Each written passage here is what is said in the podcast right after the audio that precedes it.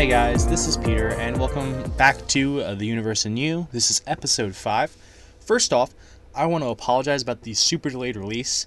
It's been about a week since my last scheduled release, and I've come to a realization.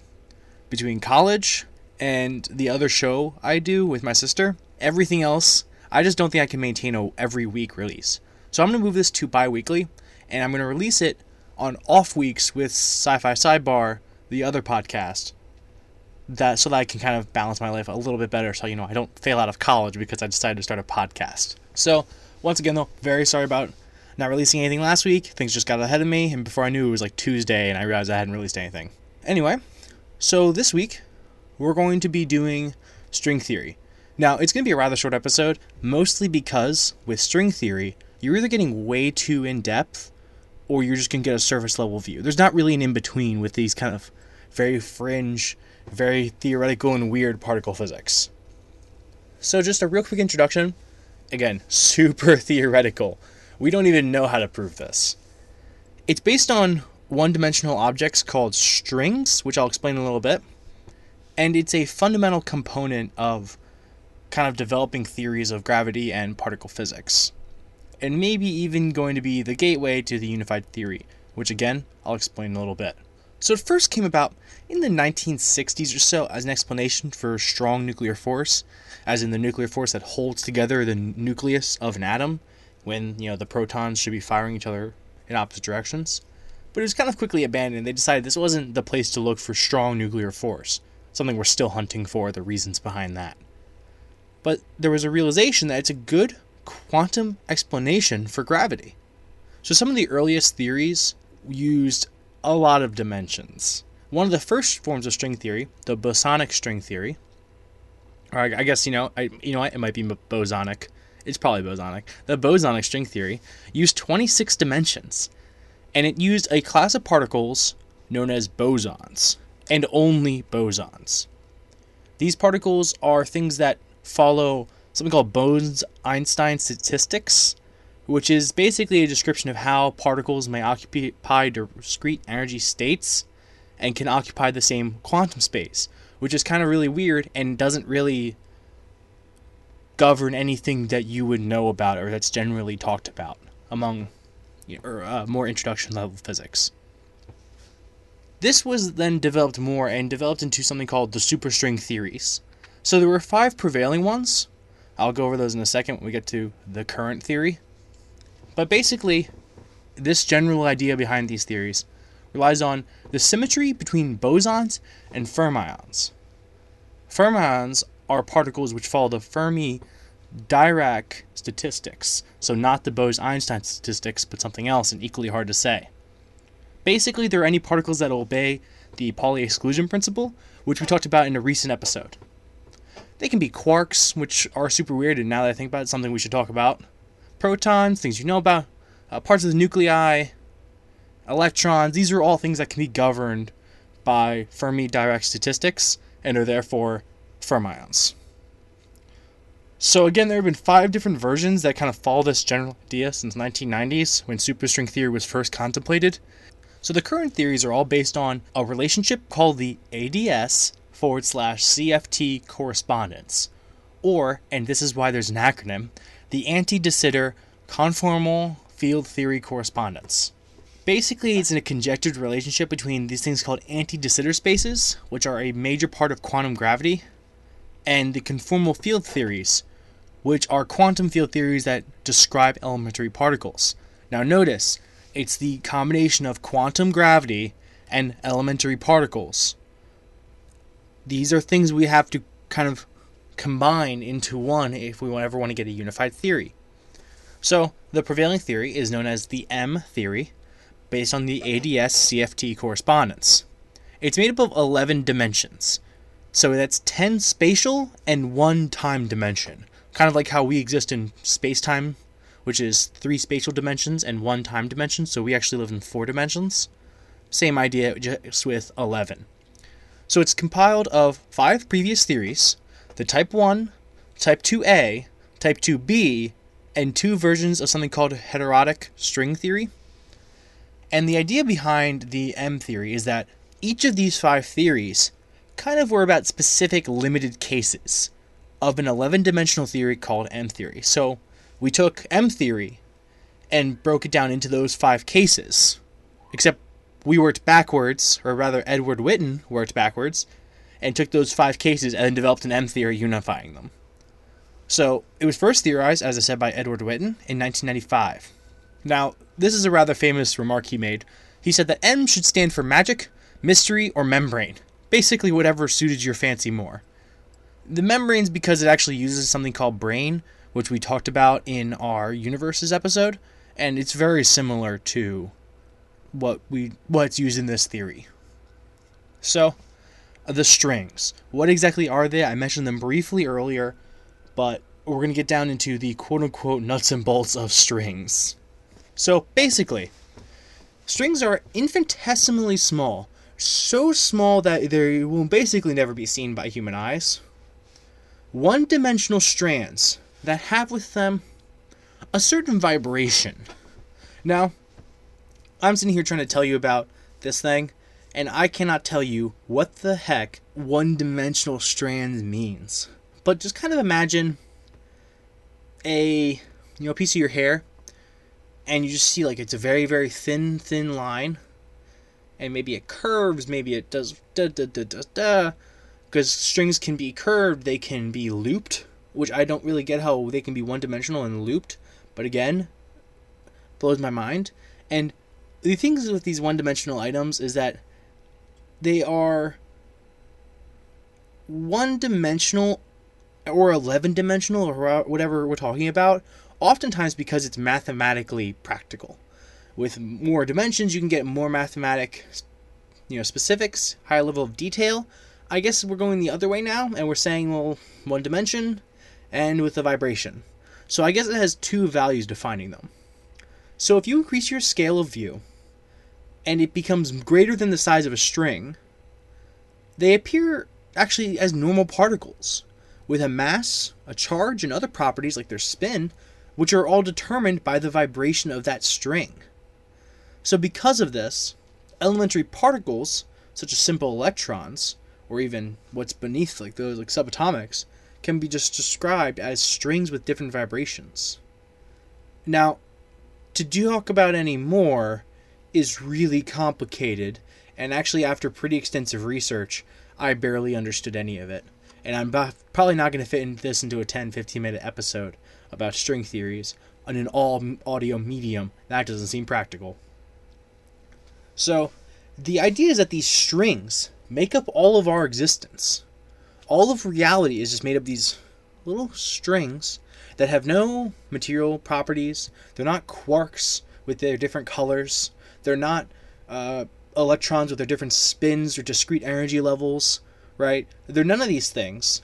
They are one dimensional strings that vibrate. In a way, it's the simplest form. See, as you break down your your level of view, let's say, you go from like a person to their cells, to the molecules in their cells, to the atoms that make up the molecules, to the protons, to the electrons, to the subatomic particles, to maybe the quarks, get there eventually, uh, depending on what theory you're going to. Now we're getting to super theoretical because basically once you get below the size of an atom, it's all super theoretical. But you start working your way down, down, down, and eventually you get to the string. And the idea is that the string's as far as you can go. This is it. Everything in reality, all matter and energy, can be made up from these strings. And that's the very cool part of them. It's the idea that we've kind of come up with in our heads the end of reality or rather, the smallest it can go. And it already blew my mind thinking about how many atoms are in, say, my cup, right? I can calculate how many atoms of water are in my glass of water next to me, but I have no idea how many strings are in there. I can count how many electrons are in there. You know, I can figure out roughly how the electrons are organized in the water. Quarks, but strings? Nada. If you remember from our first episode, we talked about how large the universe is. Let's go the opposite way. Let's talk about how small it is. How small everything that makes it up is. So, speaking of the universe, let's talk about how it applies to reality. So, with black holes, first off, something we're all familiar with, the space ninjas of the space. Basically, string theory is used to relate pretty well established principles of entropy to black holes. Now, thermodynamics has never been my strong suit, therefore, entropy isn't something I super get well. And to be honest, when I was trying to understand that, that connection, I really couldn't. So I'm kind of failing this week in trying to turn a complicated topic into something understandable and really accessible to anyone. But trust me, it's not for lack of trying. It's just really, really complicated. Okay, so uh, the another thing that kind of string theory helps influence, helps affect our understanding of it, is condensed matter physics, which sounds way cooler than it is. It sounds like some ridiculous sci-fi stuff about making like super dense matter or matter with negative mass or something, something cool. Um, it's not. It's just superconductors and superfluids. If those of you don't know, a superconductor is any conductor which can convey a current with near with zero resistance essentially, zero ohms. Typically it's a supercooled metal because for kind of complicated reasons, metal's resistance goes down as it gets colder. But the kind of the the holy grail, I'm going to say that twice in this episode already, so get ready for it later, is a some sort of conductor which can actually conduct electricity at room temperature with zero resistance, which would kind of solve a lot of issues with energy because a mind-boggling amount of power gets lost on just the power grid. And then superfluids are fluids that can move with basically zero internal resistance and not really any external resistance either. A good example is uh, liquid helium. Basically, just glides. It's actually amazing. I can't really convey to you once again audio medium, but I would suggest looking up a YouTube video of liquid helium uh, moving. It's very cool. So obviously, I talked about it already. The really big thing that string theory can influence our understanding of the universe in is the unified theory. This is the once again here comes the holy grail of physics. Okay? Basically any physicist that's ever had a theoretical idea, something that's not really helpful to you, you know, to Sally Joe or or Ben who's it face because it's not going to affect his life. If they've ever had the thought that something that's completely unpractical and not useful to the general person, it is they are fans of finding the unified theory. Okay? So basically what it is, it's a single theory.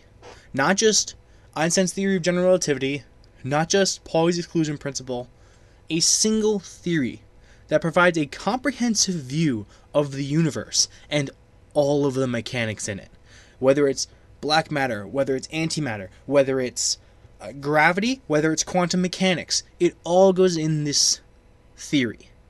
And the major issue right now is reconciling wave based principles in things like quantum mechanics, or that has excessively complicated and convoluted ways of understanding that we like we don't know how things get entangled or why they are entangled. Like we have to figure stuff like that out to really figure this out. And basic particle like Newtonian physics. A ball ball A hits ball B and imparts energy C with energy release D. Like these are things we have understanding of and we've had it for years. That's not the hard part. The hard part's linking them together. And that's the unified theory. So, the idea is with string theory, if we can find a common ground, a place that originates,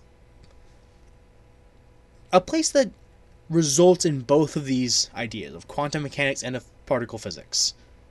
Kind of like a common, think about a common ancestry, like humans' common ancestry with animals, you know, through evolution and all that. If we can find that that point where they link together, then we can use an understanding and a study of string theory to tie it all back in. So, string theory. If it's true, first off, it talks about how reality is you know, weaved together.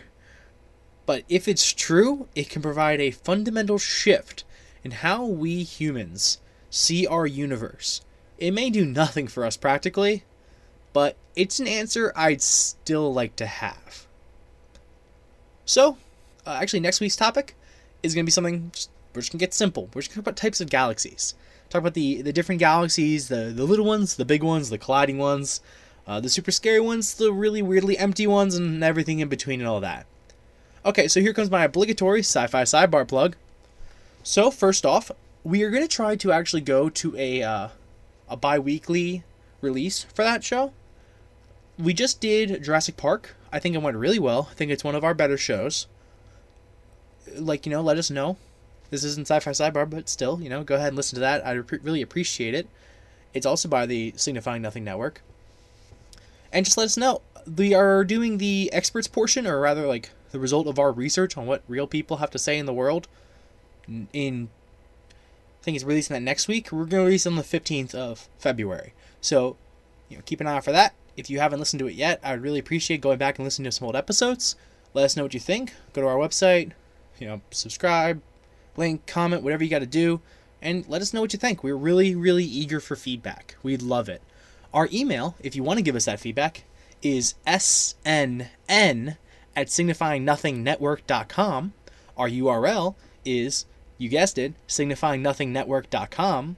Our Facebook page is facebook.com forward slash signifying nothing network. Please reach out, let us know what you think. And a uh, quick reminder again about the release schedule. It's going to go bi weekly on alternating weeks with Sci Fi Sidebar. So I'm not going to be overloaded because I edit both podcasts. So I've got to find time to record and edit. It basically, for every half hour of recording time, there's at least that much in editing, usually twice as much. So please be patient. Okay, guys. Again, this has been uh, The Universe in You by the Signifying Nothing Network. It is a tale told by an idiot. Have a good two weeks.